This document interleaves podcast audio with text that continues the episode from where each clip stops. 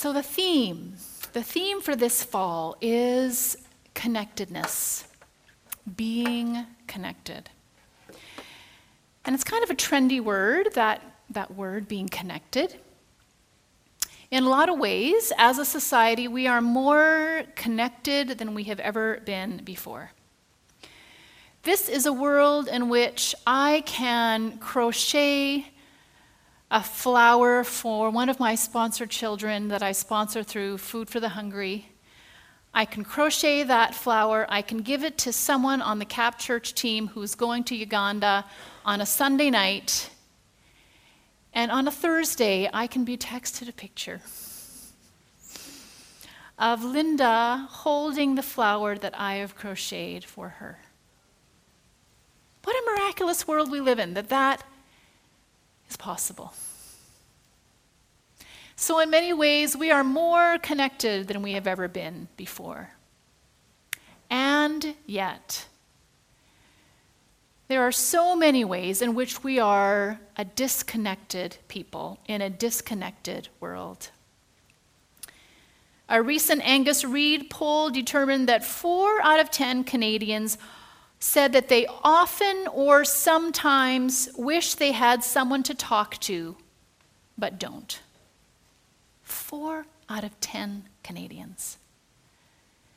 The Vancouver Foundation re- recently released a report that determined that Vancouver is the unhappiest city in all of Canada.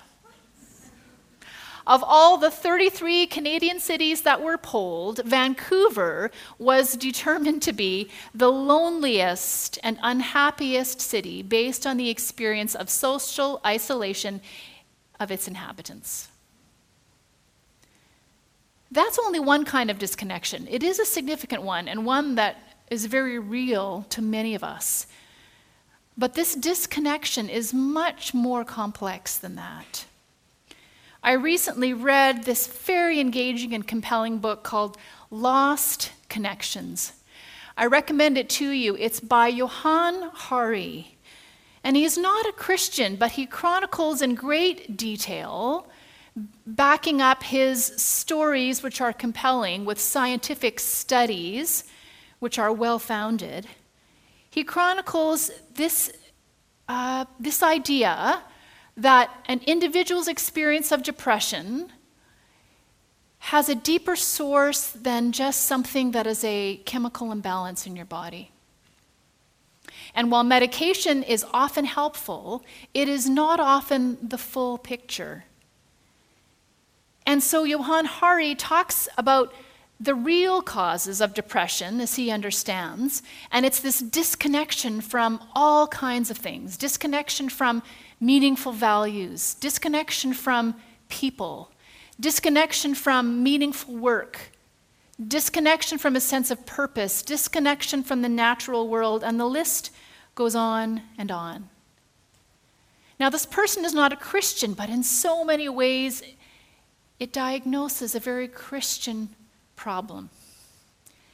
And it offers, in some ways, a very Christian solution. Johann Hari has a very um, secular view of the solution. And yet, if I could add to his diagnosis of disconnection and reconnection, we are disconnected also from a sense of God's story. We are disconnected from God. We are disconnected from our greater sense of purpose and place because we don't know our place in God's story and we don't know our place as God's people. This fashionable word, connectedness, is, of course, another word for that word you get sick of hearing about here at Cap Church, that word called shalom. Shalom and connectedness are virtually synonymous. That word, shalom, meaning peace or flourishing, in, in the Hebrew Old Testament, we find it running throughout the Old Testament. And in fact, this idea of wholeness, restoration, that's what God is about from the very beginning chapters of Genesis all the way through to the end in Revelation. That God is continually seeking to restore us, to reconnect us, to bring wholeness to us.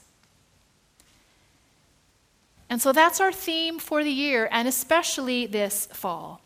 And we're trying some new things to reflect that priority. One thing that we're doing is this series, which we're calling Reconnected. And for the next, for this Sunday and the next three, you're going to be hearing from myself as well as Rod and John, and you're going to be hearing our perspectives, our takes on what this disconnectedness and what the reconnectedness looks like in Scripture. So, one thing we're going to do is to have a sermon series about it, but more than that, we're going to offer you a reconnection time with one another before the service starts, all of September, and perhaps beyond.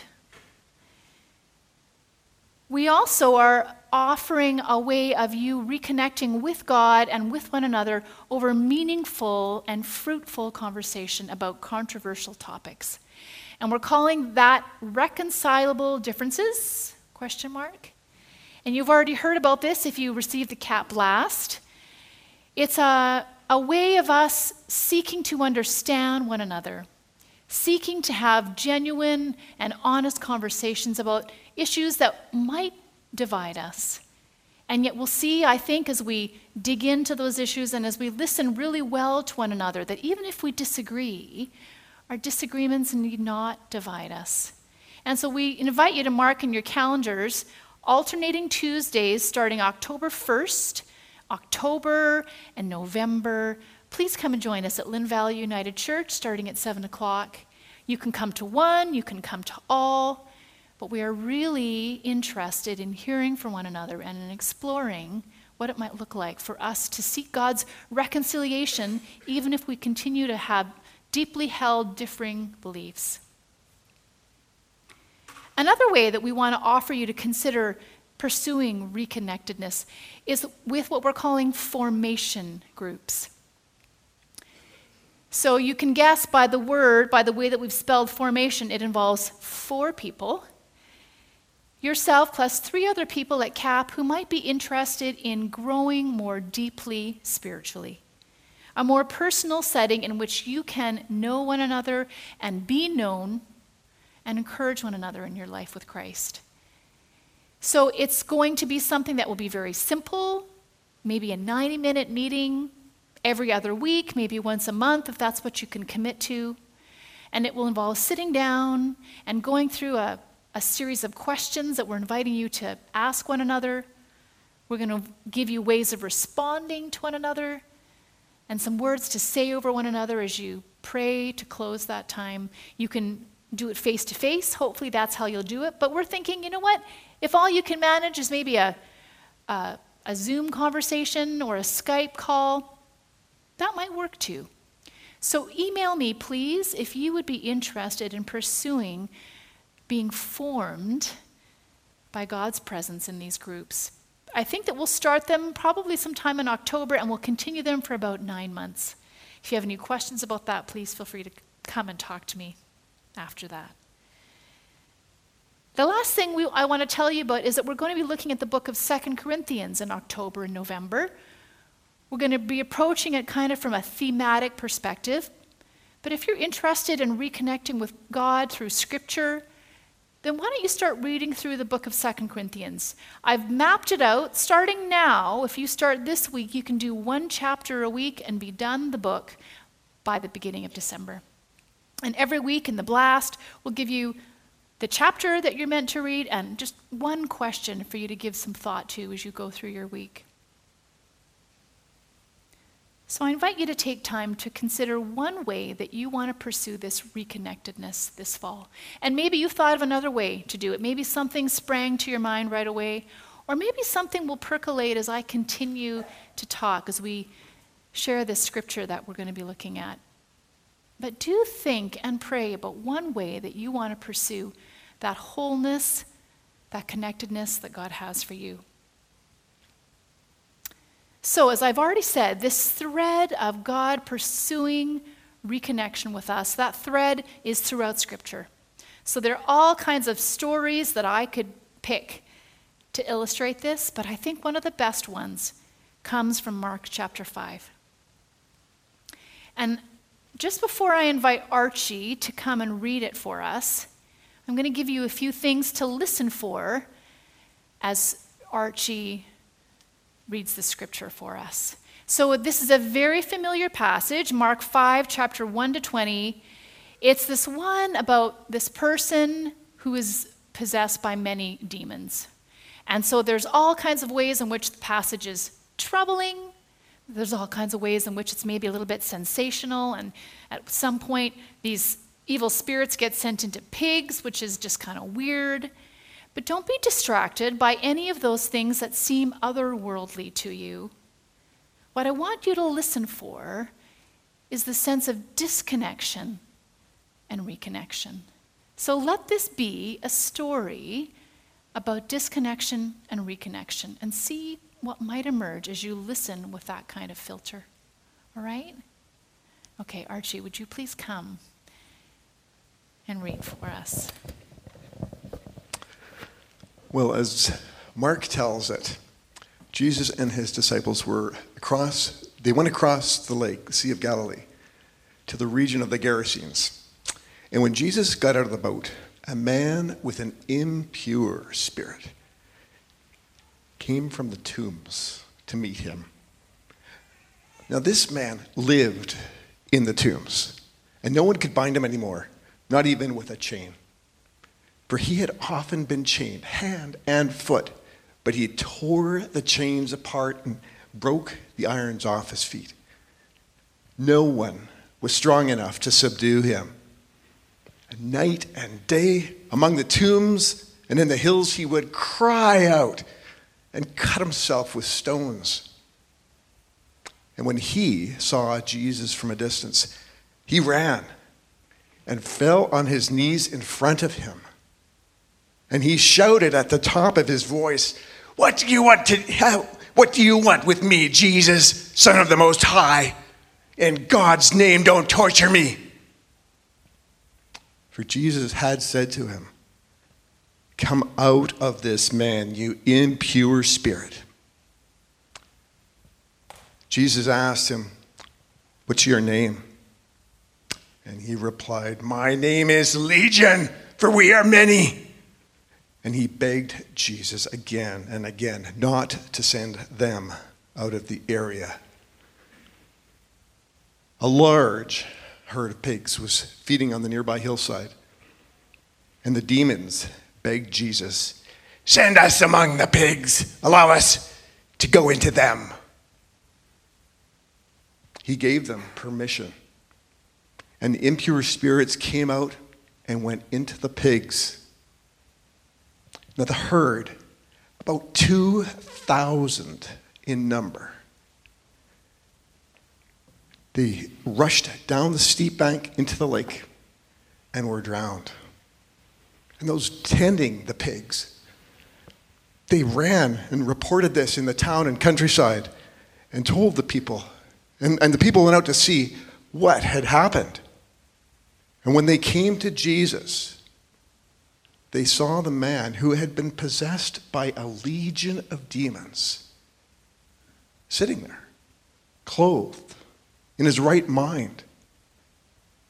And they were afraid. Those who had seen it told the people what had happened to the demon possessed man and told about the pigs as well. And then the people began to plead with Jesus to leave their region. As, as Jesus uh, was getting into the boat, the man who had been demon possessed begged to go with him. Jesus did not let him, but said,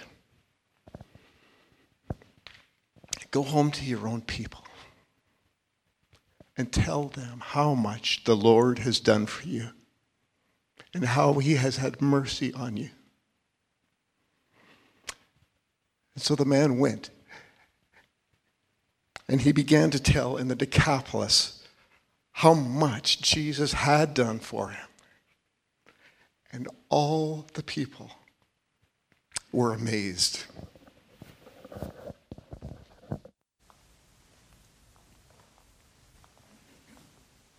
Thank you, Archie. Here we have this vivid portrait of a person who is disconnected in every imaginable way, unwell in mind and body, fragmented within himself, and most clearly to me in this passage, socially isolated and invisible in many ways to his community. Did you notice that he doesn't even have a name? One way to know if someone is an invisible kind of person is whether they're given a name in Scripture. Oftentimes in the New Testament, you'll find that the men get names. Very rarely does a woman get a name. Very rarely does someone who is unwell or ill get a name. And so this person is socially isolated and invisible to his community. They've, they've tried to bind him, to control him, not necessarily to care for him, although maybe that binding was trying to prevent him from hurting himself, which he has clearly done. They've sequestered him away to the most isolated place. They want to pretend that he doesn't exist anymore. And I'm not here to theologize about demon possession and whose fault it was and what this person did. And I don't think that that's actually the, the focus of the passage either. What this passage tells us is that, that this person was suffering terribly. And some of it was because of the isolation and the shame that he lived with. And amidst this complex fragmentation, amidst this experience of profound disconnection that this person has, enters Jesus. The presence and activity of Jesus here bring wholeness. This person, as a result of the words and the power and the presence of Jesus, this person is fully restored. Sound in mind and body, Scripture tells us. Integrated inside and out.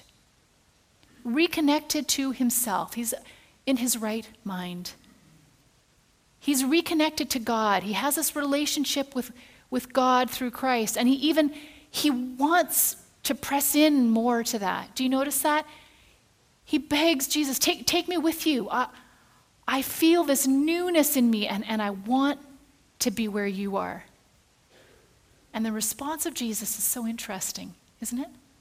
Because there are times when Jesus says to his followers, his his apostles, Come follow me. Leave behind your family, leave behind your job, and come follow me. But that's not what Jesus says to this man, is it? No, he sends this man back to his community. He wants the reintegration to be complete. He says to this man, No, go back and you tell this community how much I have done for you. And it's interesting that if you think of this story as one of disconnection and reconnection, even that whole showy piece about those spirits going into the pigs, it occurs to me that maybe Jesus did that in order to make sure that there was a whole crowd of people watching what happened to those pigs. Because clearly, those people didn't care that much about that man anymore, because they left him alone. But they cared a lot about those pigs, right? So these pigs go rushing off the mountainside, and everyone gathers to see these pigs. And then they turn. They see this man. This man who's barely recognizable because of the wholeness that Jesus has brought about. So part of me wonders if the pigs were just a little bit of a, a draw to call everyone's attention to the activity of God that was actually taking place in this person. So let's give this man a name, just for the sake of a conversation. Let's, let's give him a very non Jewish name. Let's just call him Fred. Think about Fred. And as you think about the story that you've heard, how are each of us like Fred? How do you currently experience disconnectedness Now, I'm not here to suggest that I'm willing to do an exorcism on any of you, so I'm not actually asking if any of you are demon possessed today. But I am asking you to consider what your experience of disconnectedness looks like in your life. Are you just running like crazy from thing to thing? You feel like you're running in five directions at once most of the time. September is a busy month for sure for lots of us, especially those of us who have school age kids. But are you feeling right now that you have very little capacity to be present to yourself or to God or to the people in your life that matter the most? Is that your experience of disconnectedness? Is that how you're like Fred today? Or maybe you feel like Fred, like you feel like there's no place where you're known. There's no place where you're seen. There's no place where you belong. And we do all have our demons, friends. We do all have those places deep within us where we feel shame. Where we feel like, you know, People are nice to me and they accept me, but if they really knew, they wouldn't want me to be here. They wouldn't want me to be their friend. Is that how you're like Fred today? That you think maybe there's a place in your life that isn't really worthy of the attention of another person or of the touch or the grace of God? It is the most effective tactic of the evil one to make us think that we're worse than anybody else. It is the most effective tactic of the evil one to make us think that we are unacceptable. That's a lie, friends. And the presence of Jesus reminds us that we are welcomed into God's presence. The presence of Jesus, as we allow it to permeate our innermost being, as we listen to the truth of Scripture, as we listen to the words of acceptance of another person that we trust, the presence of Jesus can bring reconnection and wholeness to our lives too. Not necessarily here in this very moment, although perhaps, but as we continue to believe what God says about us is true, which is that we are the beloved, that we are entirely worthy of being loved by our good God. And as we are continually reminded of that by one another, we begin to break free of those shackles in which we live with. How can the presence of Jesus transform your present experience of disconnectedness? And how do you want to pursue that wholeness that God has for you this year, this moment? Maybe it begins with a prayer, a prayer that you pray right now, or a prayer that you make yours throughout this week. Lord Jesus, where in my life do you want to bring wholeness? Lord Jesus, where in my life do you want to bring wholeness? So that's my first question for you today. How are you like Fred? And how does Jesus want to transform that experience of disconnectedness?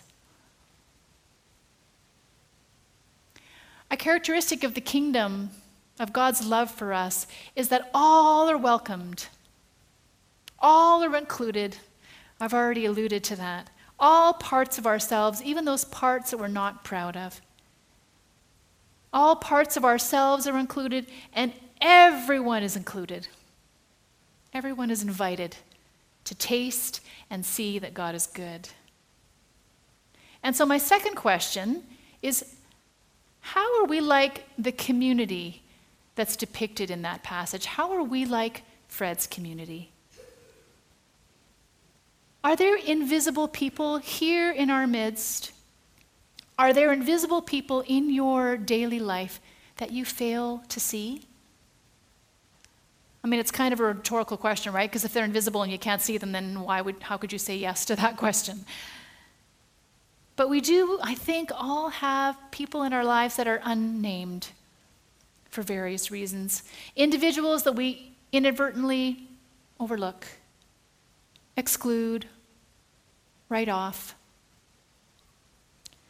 How can the presence of Jesus open our eyes to that disconnectedness?